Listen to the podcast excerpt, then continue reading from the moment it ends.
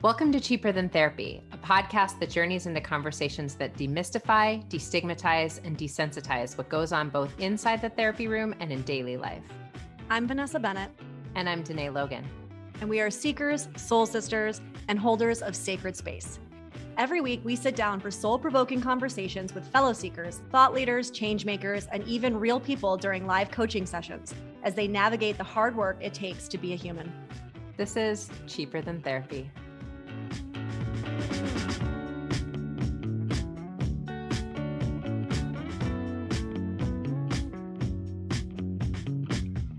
Guys, welcome back to Cheaper Than Therapy. I'm so excited about today's guest.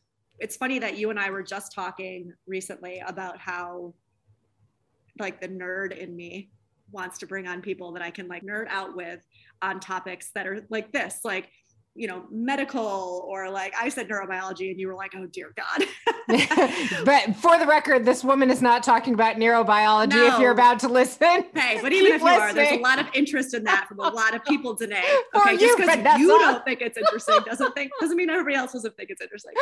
Um, but I just this this kind of like filled my cup because I feel like we talked mental health, which y'all are used to hearing us talk about, but we also talk to somebody who's doing a lot of really amazing things out there and is bringing like tangible products yeah. in order to to help us right yeah, I mean, I love talking to her for two reasons. I feel like one, I think we always talk about how can we bring value to our listeners, and I feel like knowing about Kensho Health certainly brings a lot of value to anyone listening. Um, it's like a, a, system of referrals, and I think like we always need to know mm-hmm. um, mental health referrals. So this is a place that people can actually have access to some of this care, but also i love that she is someone that saw these are things that are wrong with the system and here's what i'm actually going to do to be a part of the solution you know? We all are like venting so often about what is wrong and what are the problems but i just am so inspired by people who make the decision to actively do something.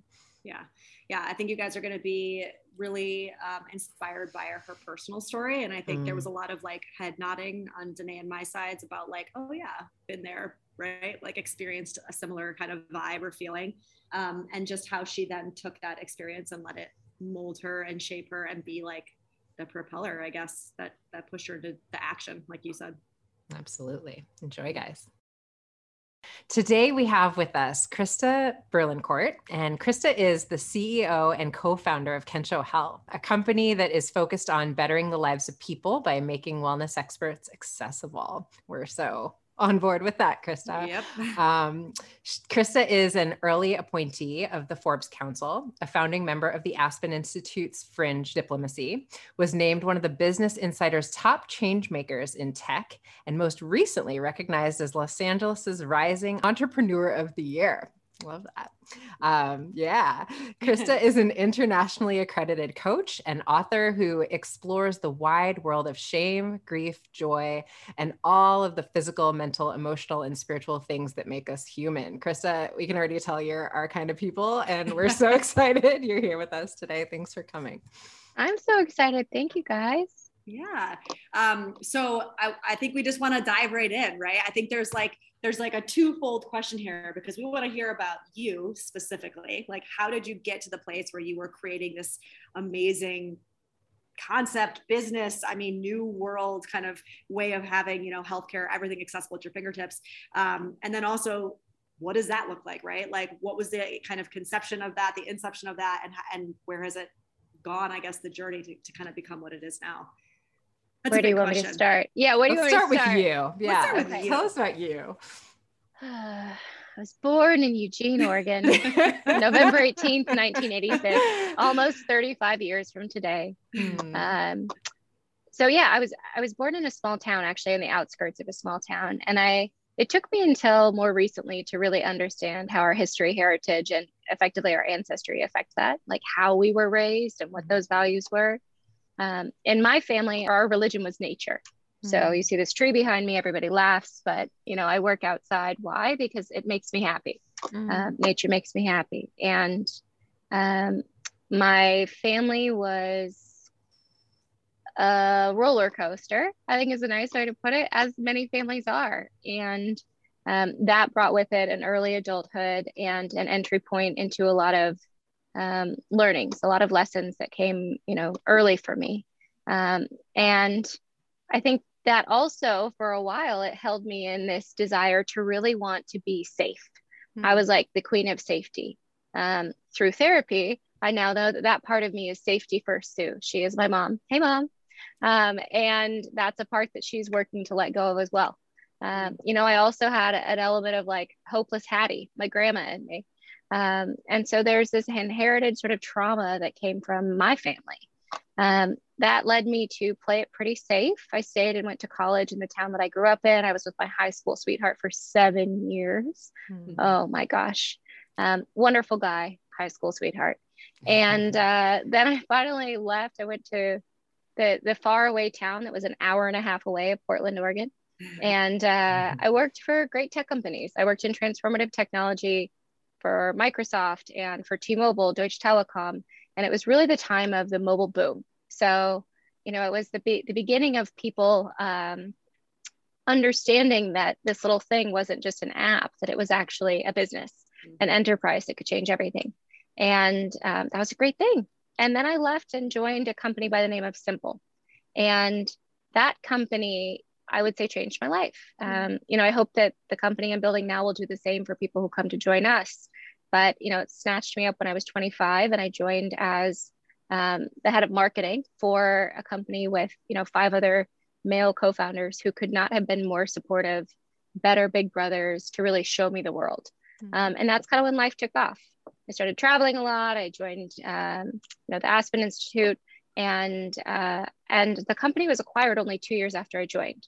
So it was a really fast trajectory. Mm-hmm. And because of that really fast trajectory, I burnt out. Mm-hmm. Um, and, you know, what I've come to understand now is burnout is kind of like a dirty, it's a dirty word. I feel the same about the word burnout as I do about someone saying they have anxiety or depression or it, mm-hmm. as it's some sort of insurmountable thing that you've afflicted on yourself. The hmm. truth is, I just didn't sleep enough and I did too much and my hormones became unbalanced which is unfortunately pretty standard for most women as they approach 30 um, because you're hungry, you're hustling, and then you know things get out of whack. Your estrogen and progesterone suddenly they need to express themselves and they can't. Um, but that led me to really explore the healthcare side of things, um, and and when I explored healthcare, and I, at this point in my life, I had resources for the first time. You know, coming from um, we lived well below the poverty line growing up and suddenly I had the stability that comes with an acquisition. Um, I had the community that comes with being in an early, you know, in a tech company that did well, and I still couldn't get answers. Mm-hmm. Um, and you're like, what gives? Like, why can't I fix this? So I was put on a pretty hefty regimen of um, steroids and hormone therapy.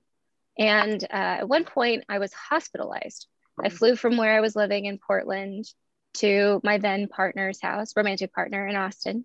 I did long distance for three years because like why not add a little another variable for exhaustion? like yeah, and I was going to New York every twice twice a month. You know, it's like the Bermuda Triangle.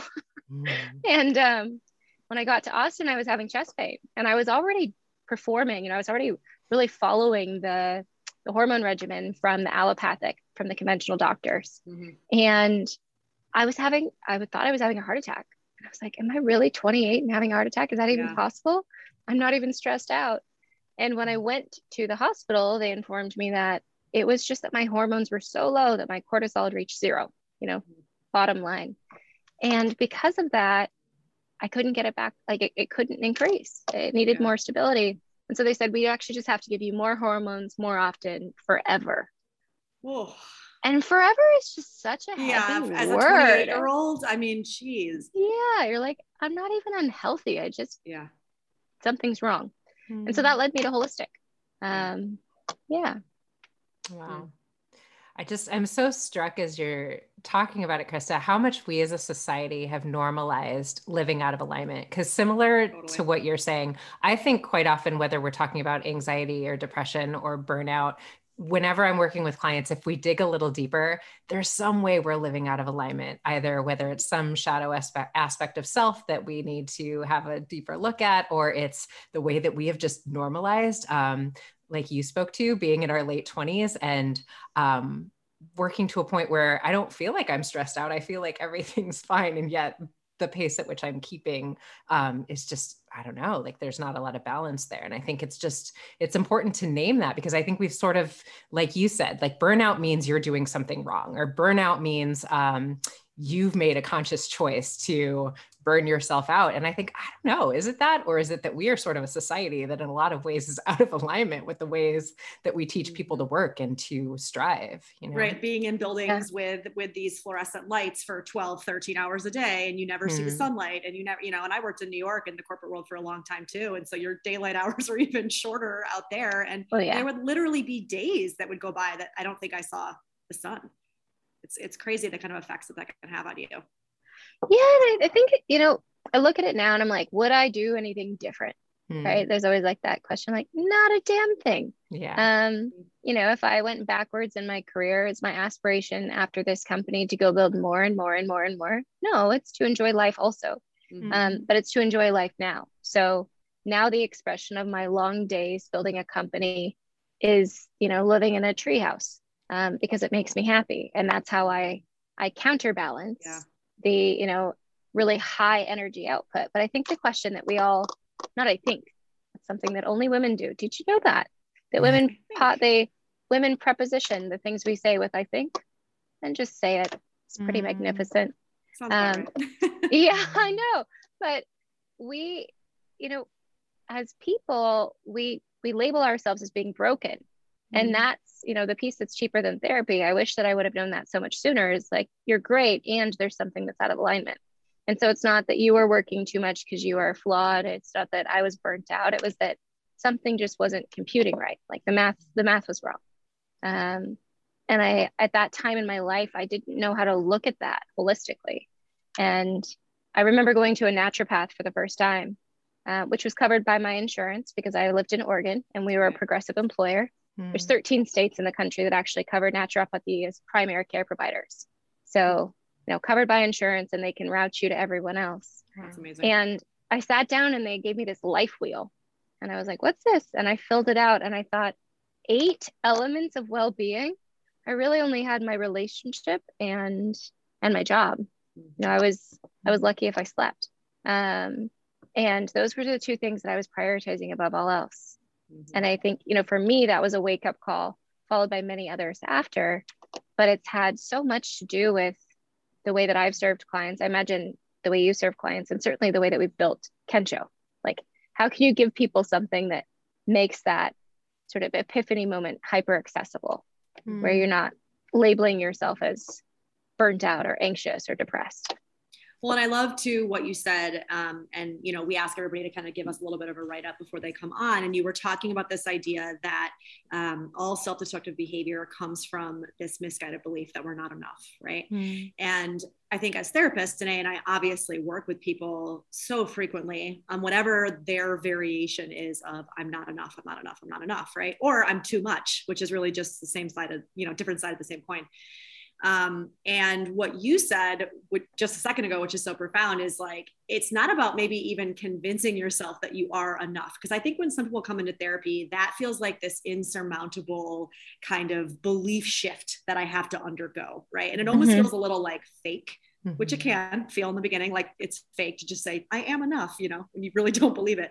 But what you just said was maybe instead of thinking, I'm paraphrasing, maybe instead of thinking it's not about I'm not enough, it's like something's just out of alignment like maybe it's just that simple, y'all. Like, and maybe, maybe what's out of alignment isn't even me. It's the yeah. society and the norms that society has created. Like so right. much of what Chris is saying, like how many people live that way, you know? Right. Yeah. I think, well, that it's like, what if it's just not right for you instead of enough? Mm-hmm. Is it just, mm-hmm. if you look at the composition of your life and there's mm-hmm. a big divot because there's a lack of love or a lack of space for learning and growth or a lack of time for family or an absence of intimate connections with friends like of course you're going to feel crappy. Your wheel can't roll. It has right. a, you know a significant imbalance. And unfortunately particularly america it, you know it is truly unique um, in the way that we approach that mm-hmm. and saying like you are wrong. This is flawed. You need to pay for a solution. You, you need to fix yourself. You need to buy something. This mm-hmm. supplement this pill, pill, this mm-hmm. yeah take a pill. Take a even supplementation even even like go buy this class, do this thing. You know, it's what if you just give people the tools and partnered support for self belief in order to think, well, I just need to shift some things around, and the added perspective of another person who's invested in my healing could be really great. Oh, yeah. So, as you started to investigate this holistic world a little bit, what did you start to understand about yourself? Oh man, back then, that was a that was a journey. Mm. I think it was really understanding. I just started to understand myself more. Mm. Um, in some ways, I don't think it, it was about the what as much as the the sum and substance of it, and creating a place of quiet so that I could hear myself. That was the mm. most profound learning. Um, and it's something that I'm being reminded of all the time. You know, I need space to be quiet, and that's different for every person. If you were raised in a a hustling, bustling city and you love it and the chaos and the energy, and you go into nature and you feel stifled and, you know, dead inside, I get it. Like mm-hmm. mine's just the opposite. So mm-hmm. I need the nature in order to go hear who I am at the end of the day. Um, and it makes me a better person for me and for everyone else. And I learned that it's okay to need, have needs. Um, you know, I was so used to quieting those needs in order to perform in my role, in my relationship, in my friendships, and my family um, to take care of everyone all the time. You know, I was mm-hmm. like never not fixing. And I was the bottom of the totem pole. And I think, you know, over over the years that followed, I learned that in order to be to be great and do great things, you got to be the top of the totem pole. Yeah. You know, yeah. I, I imagine that's what you work with most of your clients on ultimately at the end of the day yeah i mean even to have good relationships with those people you love you have to put mm. yourself at the top of the totem pole yeah it's yeah. not selfish it's yeah. it's in many ways it's funny it, it's selfless like to actually care about yourself there's a selflessness in that because you're it's because why yeah. ultimately for most people it's not because i think i'm the greatest thing and i want to hang out by myself all day it's because i want to love and be loved i want to you know pursue great things and be pursued by great things. I want to expand. I want to you know I, it's because i want not and it's generally for things that are connected to other living beings. Mm.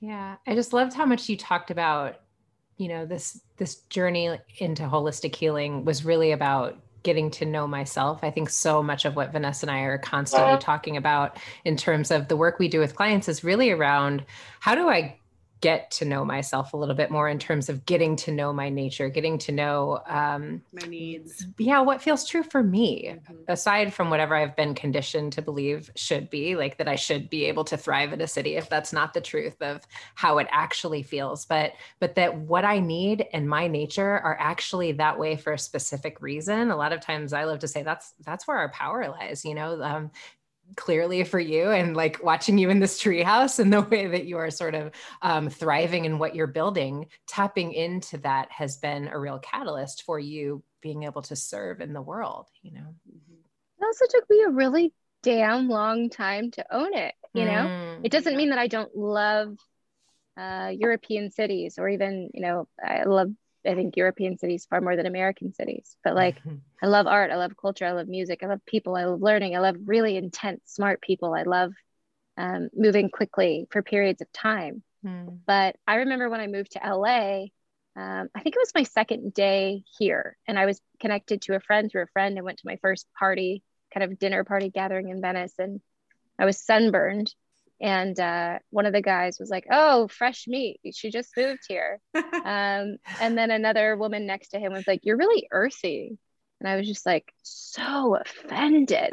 And then a few weeks later a good girlfriend of mine carly stein who's also an entrepreneur she has a company beekeepers naturals. Hmm. um, and she was like she called me she walked into the house for something and she said oh earth mama. And i was so offended. I was like who are these people calling me earthy. I am a city person. I am I am refined. And it was this idea of, yeah, I can enjoy refinement, but ultimately in my soul, mm. you know, hmm. in my in my deepest truth, it's nature.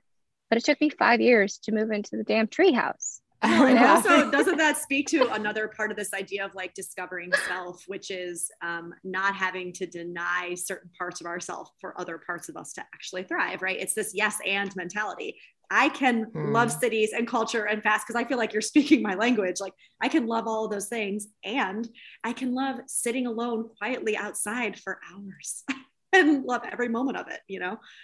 Yeah. I think I, in my experience, that has been the biggest learning. Mm-hmm. It's like, I, think that the, there's some destruction, there's deep, I don't know, I think there is deep destruction in the way that the, the nomenclature, the lexicon that Instagram has given women of mm-hmm. like you can have i can't even. Like yeah you can and you are. Like what do you mean you can't even? That's terrible. Um or the idea of like you can have it all. It's like it's not about having it's about just understanding that it all is what what is needed to give you fulfillment and ease and joy and it's not about being greedy but like architecting your ideal life where you know, now I'm in Topanga. It's 17 minutes to Santa Monica and to my business partner's house. Um, that's a great thing. The city's right there, mm-hmm. but it's not my resting place. Um, but that feels like a cultural language thing, right? Like even this idea of you can have it all, or like, you know, I've been talking a lot with people about this idea of moms being superwoman, right? And like how detrimental that language actually can be. Um, and I, that feels also like part of the culture that we live in, the air that we breathe, right? Which is like have, have, have, do, do, do, um, you know, rather than be, rather than be still, rather than discovery, rather, you know, a lot of these more like feminine words and qualities and ways of being versus that very hyper masculine way of being, right? Yes. As women, the actually one of the women who works on my team, Carly was is out here this week um, working on a, a, big thing that we're launching soon that we're really excited about. And she was, we were talking uh, about, you know, we had worked all day and we had gone on a hike to move our bodies while we were still working and we had come home and we had made dinner while she was sending an email for us and i was you know looking through the little i'm chopping vegetables and we were just doing doing doing. Mm. and then i was like how do moms do it? How do working moms do it? How do you do you just get a nanny and your mother and your in-laws and you stop sleeping? Yeah and then all of the and then we, we yeah. yeah we started having that conversation though which is like why celebrate that? You know it's it can i don't know that we should celebrate the well we should celebrate moms that's incredible but we shouldn't celebrate the the you know she she what's the movie that sarah jessica parker was in it's like she's she's how got does it all. she do it or how yeah, does she do it and you're like, like that she doesn't look happy doing yeah, it right, like exactly. i don't know about how she does it but like how does she feel doing it you know she my favorite question in survival mode all day, yeah. every day. And then her child feels and suffers from that because she's right. in survival mode. And her relationship with her children and her partner suffers from that because she's in survival mode, right? Et cetera, et cetera, et cetera. Totally. People are like, wine o'clock. Like, oh, I'm yeah. on my sixth coffee of the day and it's wine o'clock and I don't know why I can't sleep. And I'm like, I have got an idea and it is mm. called stimulants. And I get it. But if your life requires you to have coffee and wine to wind up and wind down, like why you know what's mm-hmm. going on in your daily life that there's not space for your body to follow its own circadian rhythm yeah. um, if you enjoy wine and coffee go for it i don't care like enjoy the yeah. pleasure of life as well but you know i think we just we make it so hard on ourselves yeah. um, by trying to follow this prescribed ideal that's that's effectively based on a consumer trend right consumerism is trying to sell us stuff and it's like well, now I'm supposed to only drink matcha and not coffee and I can have mezcal but not wine and I'm supposed to get up at this time and supposed to go to bed at this time and supposed to do this trendy new workout and you're like what if you just like what you like and it works for you yeah yeah, I I love so much that you're bringing this up, Chris. I've been having this conversation with so many moms lately. That Anne Lamott quote that's sort of like perfectionism is the voice of the oppressor, and like, what if our activism is pushing back on this? I am never enough as a mother. I need to feel guilt because I'm carving out time for myself, that it is in any way serving my child, my relationships, for me to be this martyr around a life that I am like hating living. Literally, I can't tell you the number of women who are like I'm like, do you like your life? Yeah, like it feels like you hate your life. Um, and why is that like a choice that we're making? Like that is handing all of our power over to wounded patriarchal systems. What if we said, I'm not participating in that? Like I, that's, that's my activism. Right. And like, also to be clear, I mean, you know, we're not, this conversation is not talking about the women who have to work 60 hours a week in order to actually put food on the table, right? That's an entirely different conversation. This is like when you find that you're actually choosing that kind of lifestyle because you think it's what you're supposed to do. That's, that's yeah, like, sickness. And that's, I think, you know, as I said, like my mom worked two jobs. She started mm-hmm. a bike store. She was the first female bike store owner in the States, um, you know, in the 70s when it could not have been a, a less friendly environment mm-hmm. to women. Mm-hmm. Um, it was never a business that did well, but it brought her a hell of a lot of joy mm-hmm. working with people every day. Capitalistically, it was not exactly a moneymaker. Um, you know, my dad ran the National Ski Patrol in the Pacific Northwest and was a builder. And it took me a long time to understand, you know, a lot of the things that created volatility in our family were related to money. Um, but the inverse of that is that we were so rich in so many experiences. Mm-hmm. And you know, spending a month on the Grand Canyon and riding horses into the wilderness for three weeks and and all the things that come with it. There's a lifestyle design. Mm-hmm. And so it's always this exchange of, you know, I I recently started dating someone who's who's not American. We were talking about it. it's like Americans just think we need so much money and we'll constantly invent needs mm-hmm. um, in order mm-hmm. to spend it. And once we have it, we're trying to figure out what to do with it. Yes. like, what if the point of life is actually just to enjoy it? Mind blowing, like, right? What whoa. a concept. what? Like, uh, then, you're, then you're like, oh God. I mean, I'm not supposed to be a superlative. Like it's mm. not high, mm. it's not high school superlatives. You're not supposed to be the best, fastest, richest, biggest, coolest. Mm. You're just supposed to build a life. And hopefully there's also some selflessness where you feel, you know, an indentured sort of like servitude to the planet because we get it um, to make it better, leave it better than you found it. What a concept. I love it.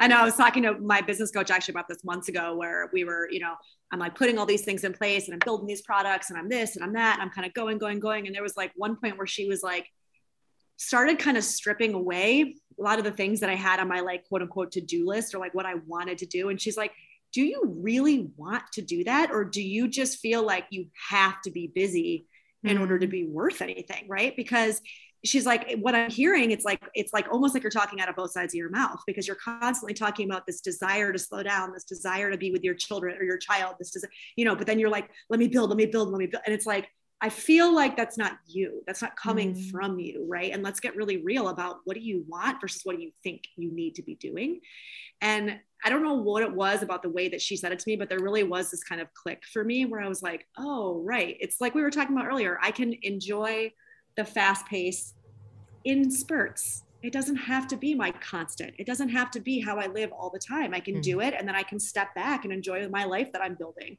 And then I can dip in and dip out, et cetera. So, yeah, I mean, I, I think that so much of this is like, it's just so real and alive right now when we're questioning so many of these structures that we've never questioned before. Um, but I do want to kind of shift because I want to talk more about Kensho, right? So like, yeah. Here you are, you're building this amazing company. You know, tell our listeners kind of the ethos of it, but tell them like what it brings. Um, what stage are you at? I guess in the business. Like, obviously, I've stalked the hell out of it, but I'm super curious to be able to, uh, you know, give this info to as many people as possible.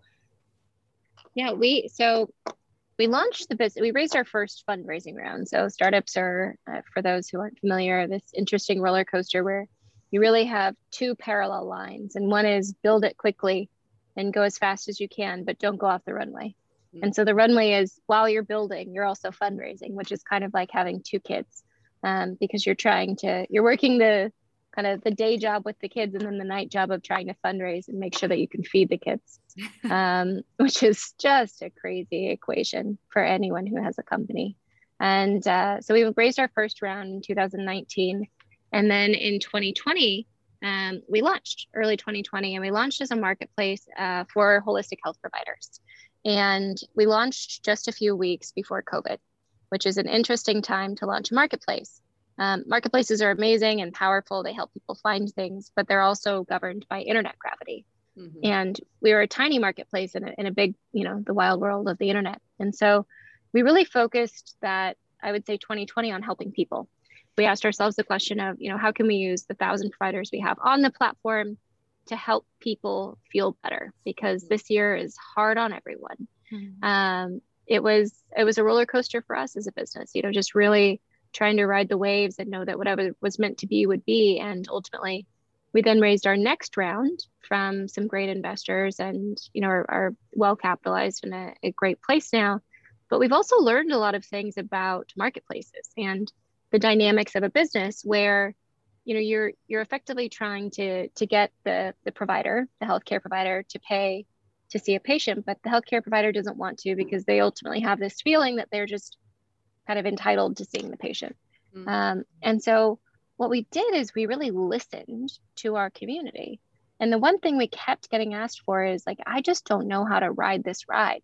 I don't feel well and i wish someone would tell me what to do mm-hmm. like i don't know if i need a therapist i don't know if i need a doctor. I just know that I have an upset stomach or I feel depressed or, mm-hmm. um, you know, I don't know if I have long haul COVID. Like, I don't know where to start. And all of that I don't know ultimately led us to this place where we're really excited. We're launching health coaching membership mm-hmm. subscription. And so a holistic health coach is really trained in integrative nutrition, but also in what I would call lighter touch, like cognitive behavioral therapy and mm-hmm. transformative psychology. And so making that resource more accessible to people where you're able to order tests and get some clarity into what's going on. You're able to work with a health coach on an ongoing basis. And if you need a specialist, we can route you to that person because we have the nation's largest network of holistic providers. Mm-hmm. So I think companies like Parsley Health did a lot to sort of break ground in this new yeah. concept. But that system is also really constrained because what if what you need is a therapist, not a functional medicine doctor? What if you what you need is a holistic gynecologist? What if what you need is um, you know an internist? It really depends on on what you're dealing with. Um, what if you need a dermatologist? And so now we're at this place where we're able to really service clients to connect the dots. And that's the things that we hear from patients all the time is I just want someone to connect the dots. I just want someone to be there with me. I just want someone to help me figure this out. Mm-hmm. I just want someone to support me in feeling better. Um, and that's effectively what we can offer now, which is really exciting. I love that. I love that. I mean, it's like being able to feel like you have somebody that's like on your team. I mean, we all know this because we've all worked, the three of us, I know, all worked the coaches and therapists mm-hmm. along our journey, but like somebody who's standing there going, I don't actually know the exact answer for you, but I'm going to stand by you and we're going to figure it out together and I'm going to support you during the process that experience or relationship alone can have such a profound healing aspect. Yeah, and the, the team. I remember actually girlfriend who's coming over for dinner tonight. Ironically enough, I remember her talking to me about, you know, she was trying to get pregnant, which is amazing that I'm seeing her because she's now has a two year old. Um, and I was just so close along for the ride of really like wanting this so deeply for her to get pregnant. She had a team and she had her acupuncturist and her herbalist and her guy, like she had a team set up um, to support her through, you know, approaching pregnancy um, holistically, and then ultimately she went with IVF. But that journey, and I just remember her saying, like, it's so overwhelming to have such a big team, and you're trying to connect the dots. And for us, it's you know, you want one person who's your day to day team, but then you also want a place and a platform that connects it all. Like, yeah. why is why is healthcare so fractured? Why is it so challenging? Why does it feel like it's an uphill battle? And the answer, unfortunately, is that it's it's really good for capitalism. Right. Um, when you can't export your data from one system to another, just like know, I worked in phones before this at Microsoft. Like I can't export my Apple Music to my Microsoft Music. Well, there's a reason because you don't want me to leave. Yeah. Um, you know, our, our goal is to really flatten that system and make it feel accessible. And with a coach, you have an entry point to wherever the journey takes you. Mm-hmm. Um, we're not prescriptive. You know, I don't think that anyone needs one thing. Right. But a coach is an advocate who you can talk to on an ongoing basis and make a health plan based on what you're working towards. Like that's that's a powerful thing. Oh my gosh. Mm-hmm. I'm curious it. for you when you work with your clients, you know, what's what's the thing that you feel like you're hearing more of right now in this era of life? I mean, I think what is always most challenging and i this is a little bit the question i was curious to ask you about chris is i feel like i come from community mental health as most therapists do when they start off you have to do a certain number mm-hmm. of hours in community mental health and then um, you know those populations are just so underserved and i think you know all of the um, the spaces that we worked in are sort of reaching out and you know asking alumni to come back and help them because there's just such a surge of people needing some sort of affordable mental health care. And our country is really not set up to make that easy for therapists. It is like a a thing to work with yeah. insurance companies and follow up with super bills and you know circle back around to where um, they have denied claims and you know it, it becomes like another full-time job. And so especially in california what i find is so many therapists say you know we're going to be out of network you can work it out yourself and that feels like a deterrent to a lot of people where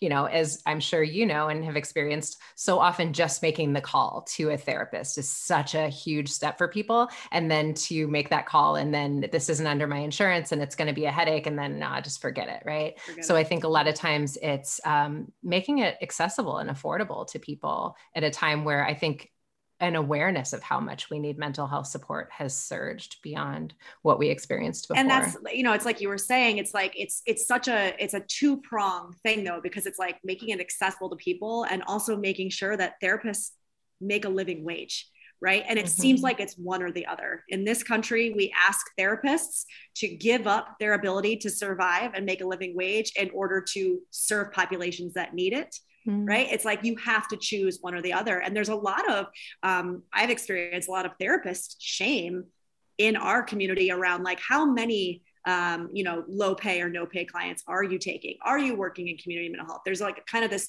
this martyr thing around like, well, I work 70 hours a week so that I can see as many, you know, low pay clients as possible. And it's like, but it doesn't have to be either or. That's a systemic issue. You know, we we shouldn't as therapists have to then say, well, I can see this many clients and I'll make 35 grand a year if I'm lucky, you know? Yeah. I mean, uh, that, that goes back to like owning your needs, right? Right. So if, if our need requires the violation of another person's, the question's why.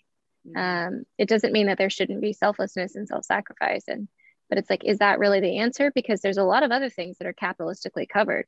Um, and there is now mm-hmm coverage for mental health and therapy nationwide through Medicare, Medicaid. Mm-hmm. Um, you know, when we started the company looking at an integrated network for holistic medicine, I spent most of my investor meetings explaining to people what holistic medicine was. You know, fast forward, there's nationwide coverage for acupuncture, there's nationwide coverage for chiropractic, there's 13 states, as I mentioned, who have naturopathy as primary care provider designation. Um, so, you know, that in many ways is really just a reflection of the United States is a very young country. Mm. And when we look at Europe, where healthcare has been around longer because the country has been around longer, regardless of you know the social conversation, the the dominant the amount of money that's spent it's 60% on complementary and alternative medicine. So the majority of healthcare is on integrative. Why? Mm-hmm. Because you're integrating. And so, you know, our thesis is that you're looking at whole person health. Yeah. Um, therapists are exceptional, they're incredible. And if you have someone who's experiencing depression based on a parasite that's creating candida overgrowth and inflammation in the body that's making them feel depressed, the therapist can't necessarily solve that. And yeah. so you can you can therapize, you know, as long as possible, but there might actually be a biomarker that's contributing to the symptoms. Um, in the same vein, you know, you look at, at physicians, incredible, but you can medicate someone or let's let go of pills and say you can test um, you know supplement and change diet but if the thing that's going on is really related to trauma or old patterned behaviors you got to connect the dots right um, and unless you connect mind and body you know spirit doesn't rise mm. you hmm. don't get to a place of feeling like yeah this is the life that i signed up for this is the one i want to live yes yeah. Yeah. That was that was a that was a powerful statement. I mean everybody to kind of sit on, right? Without yeah. those two things, you actually cannot have spirit rise. It's so there's literally no way. I, I don't yeah. see a way how where you can say, well, I have a great therapist, but I don't go to my doctor. You know, I, I feel I feel unwell. Yeah. I feel something is wrong. I know that. I acknowledge it. I'm not addressing it. Or I go to the, I mean, I go to my doctor once a year. I have perfect blood pressure pressure and my weight is within the normal range. And uh, my blood work seems fine, but you know, I'm clinically depressed and I don't want to talk miserable. to anyone. I'm, I'm, I'm miserable and I don't talk to anyone about it.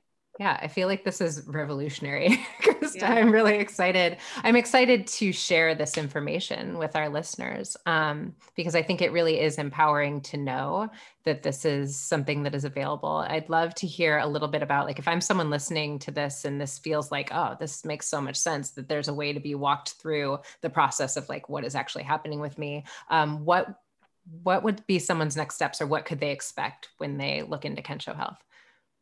Well, let's say that you're, you say, okay, I'm Danae, I'm going to go online and you look and you find us, you come across an ad or our website and you sign up.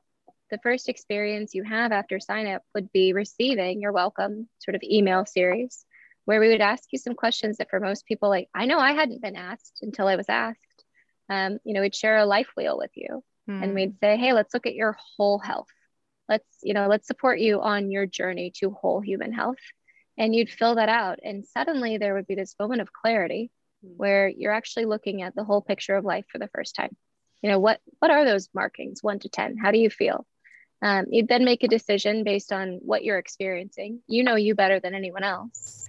Um, if you if there's lab tests that you think you want to order you know do you want clarity into your blood work? Do you want clarity into your stool? Do you want clarity into your hormones which would be a salivary test. Um, where you're looking at you know your saliva over the course of a day. Um, and with with that you'd actually enter your first health coaching visit with so much information. You'd have a sense of your body right from these tests. But you'd mm-hmm. also have a sense of your mind from looking at this whole person health map. And then we you look at it together with your coach. And you'd say okay here's what we know. Like here's what we know based on what you've told me. But now let's dive in. Let's dig in together and the one thing that I'm so proud of is that our coaches really take the time to get to know you. It's not, you know, I think it's great that there's all of these like wear a wear a thing or take a test online and we'll send you an app and the app's going to mm. tell you what to do. And I'm like, uh-huh, because that's how medicine works. You like a human. it's like, you're right. I forgot one size fits all is great. We're right. we're all gonna look great the same in the same outfit, right? Mm. Um, like we're all just so beautifully unique. And so your coach is going to work with you to make a health plan that is beautifully unique for you. You know, it will be reflective of what are your goals? What are yours? What's your lifestyle? What are your preferences? Mm. What is it that you want to work on? Um, and really help you get clear on that. And and if that is, you know, there's something uh, from the physical health side of things that you really that you know your tests suggest require deeper, more integrative care, well, welcome to the nation's largest network of holistic medical providers. We can route you out to that person. There's a referral network, and we can have an elegant handoff with your tests, with where we can really broker that relationship in the same way that you know in the integrative system, or I'm sorry, the, the allopathic system, conventional medicine, as they call it, um, that your primary care provider does and hopefully better because because because you're going to meet with your coach again in yeah. two weeks or a month based on the plan that you pick right so I'm like, I think about that now in my journey of finding well-being, and I'm like, damn, I wish I had this. Mm. You know, I wish you know it's like a, it because I always had drop off. Yes, that's exactly what I was going to say. This idea of drop off. It reminds me of like it's it's like having a little bit of accountability. Actually, like part of this process to me feels like there's going to be people that are quote unquote on your team, like not in an overwhelming way, but there's a bit of accountability in that because there isn't going to be this drop off when you know in two weeks' time you're coming back together and there's going to be a check in. Like, how did it go? Did you talk to this person? You know, what did they ask you? And and you're going to go into that more deeply. I was when I was a grad student, I was on Medi-Cal, which is you know California's version of Medicare, um, and I have never in my life felt such a burning desire to get in and and help fix a superbly fucked up system in my entire life than when I was in the midst of it. And I could not believe just how horrible and the drop off and that they just they were they were burnt out right? So they couldn't care because they just they had nothing left to care with. I mean i'm talking about the doctors. Um, and i remember thinking like i am a white person that speaks english as my first language and i am having this much trouble. I can't even fathom mm-hmm. what it's like if I were not those two things, right? Um, and so what came up with me when you said that is just this word accountability is just like so so such a forefront, I guess, in the forefront for me because of my experience. Yeah, and most people don't have an advocate. Like, what right. if your accountability is also right. someone who's advocating for you? I mean, yes. Um, I I just look at my experience with my own healthcare, certainly servicing patients, supporting my family. It's like that is it is just a broken system if you're trying to make your way through unscathed. Mm-hmm. And you know the thing that I'm most excited about is that building in building this product, you know, we really kind of the shift over into coaching came about because we started looking at how we could sell it into the, this offering, you know, this this adaptation of our marketplace into the enterprise, into businesses, yeah. which is again the non-circuitous journey of, of business as a startup. And one of the conversations we had very early on was with, with high intent and high interest was the LAUSD school, school district. Well, what's a better thing that you can do than give teachers a health coach? What if you made teachers feel better? Mm. Well, then all of their students feel better. Well, what if their students feel better? Then their parents would feel better. Well, that is a great idea. You know, that there's, wow. and so for us, it hasn't ever been about, and I, I know I wish it was, there's every entrepreneur is different, but my co founder and I, we genuinely started this business because we want to help people feel better. Um, I met him on a walk that still strikes me as like the weirdest, most faded conversation. You know, the way that people are like, "How did you meet your How did you meet your husband?" I'm like, "I met my work husband at tea, and then we went on a walk for four hours, hmm. and I proposed that we start a company. I proposed, um, you know, but I love it. But there is the ability to then scale this into communities that are disadvantaged, that into communities that are at need, to really standardize something where you're supporting people who need help, not not and not saying, well, the way to feel better is to go to your primary care provider, have them tell you that there's something wrong with you, give you a pill, make you feel unheard, and then send you on your way. Mm-hmm. Um, or give you a list of referrals and then never follow up after that point. I love the referral list. Cracked me up. I um I sprained my ankle and so badly. Oh my goodness. I mean, I, I tore all of the ligaments in my left uh, ankle, which is fine. But again, that thing where and then they print out, you know, a sheet of paper with 2 mm-hmm. columns, and they're like, call one of these people, and you think like who's good at this how do i know that they're going to allow me yeah. to run again will i ever be an athlete um, what have they done what is the recommendation based on and they're like i don't know man it's just in our system and, it, and these people don't even live in the know. state anymore yeah exactly like, and it's not even updated they, they quit practicing during covid they don't take your insurance totally. but like you'll probably walk again. Or, or, or they don't give you a referral, which is the really fun one. And that was where I ended up during my journey, where I was literally in this primary care and I would see a different primary care every time because that's how it works in that system.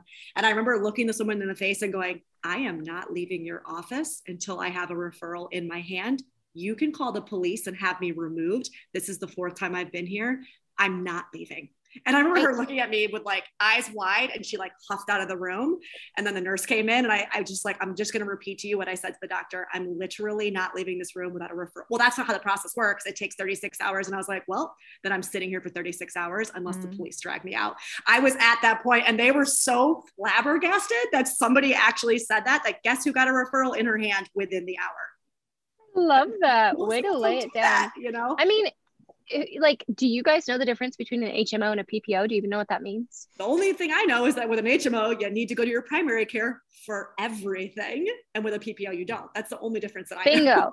an yeah. hmo is basically like your pcp your primary care provider is they are the wizard they have yeah. the wand and when Which they wave the wand you can go mm-hmm. but if you're a ppo it's a choose your own adventure mm-hmm. so you know choose your own adventure can be can feel a little bit uh, ambiguous. You're like, where do I go? I don't know what to do.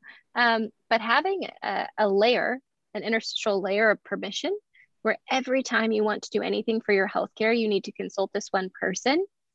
It, it's not that they're necessarily linked. I mean, every your body is certainly linked, but you know, me spraining my ankle miserably, being in Austin, Texas, and wondering like, now what do I do? And being told that I need to go to pr- my primary care provider in LA in order to get a mm-hmm. referral to a doctor in Texas. You're like, do you see the challenge you're presenting? Like, I, sir, anything about this feel crazy to you? I understand you, and I so I so understand you, but my foot is blue and I can't walk, so I'm pretty sure something's yeah. bad. Um, so you want me to get on a plane? Was swollen shut, and I was like, yeah. "I'm sorry, you're not going to let me go see an optometrist. Why? It's my eye. Oh, you're fine." I'm like, "I can't see. Like, what are you talking?" About? Yeah, it's it is. It's, it's crazy making. it's a, it's a system. I think yeah. you know that my last company we we sought out to we, we redesigned banking fundamentally. It was a question of like, how can you build a bank for the way that people work, not the way yeah. that banks wish people could work, which is like people move quickly, they use a phone, they don't really want to talk to a teller and they want to know where their money is at all times. Let's just build that. You know, I think for us, it's mm. we're rebuilding healthcare for the way that people work, which is they don't always feel good. They need to have answers and they have both minds and bodies. Yeah. And if the two are in, in harmony and they're in alignment, then you'll feel great. And if something's not, then you won't feel great. I think this is phenomenal, Kristen. I think you're going to change the way that we are able to support people in this country. So thank you for what you're doing, truly. Thank you. I'm I'm so excited too. We have a lightning round of questions that we ask all our guests that we want to get to, um, if all we right. can. Lay it on me. okay. So, who have been your greatest influences, mentors, people that have impacted you the most along your journey up to this point? Um, my mom, my dad, my business partner, mm. the hmm. CEO of my last company, Adam. Um, he molded me very meticulously. Um, my early mentor at Microsoft, Jill Bailey, Jilly Bean, and uh, and you know, I think school as a whole, the my my university experience and sort of the ability to flourish and explore. Mm, beautiful.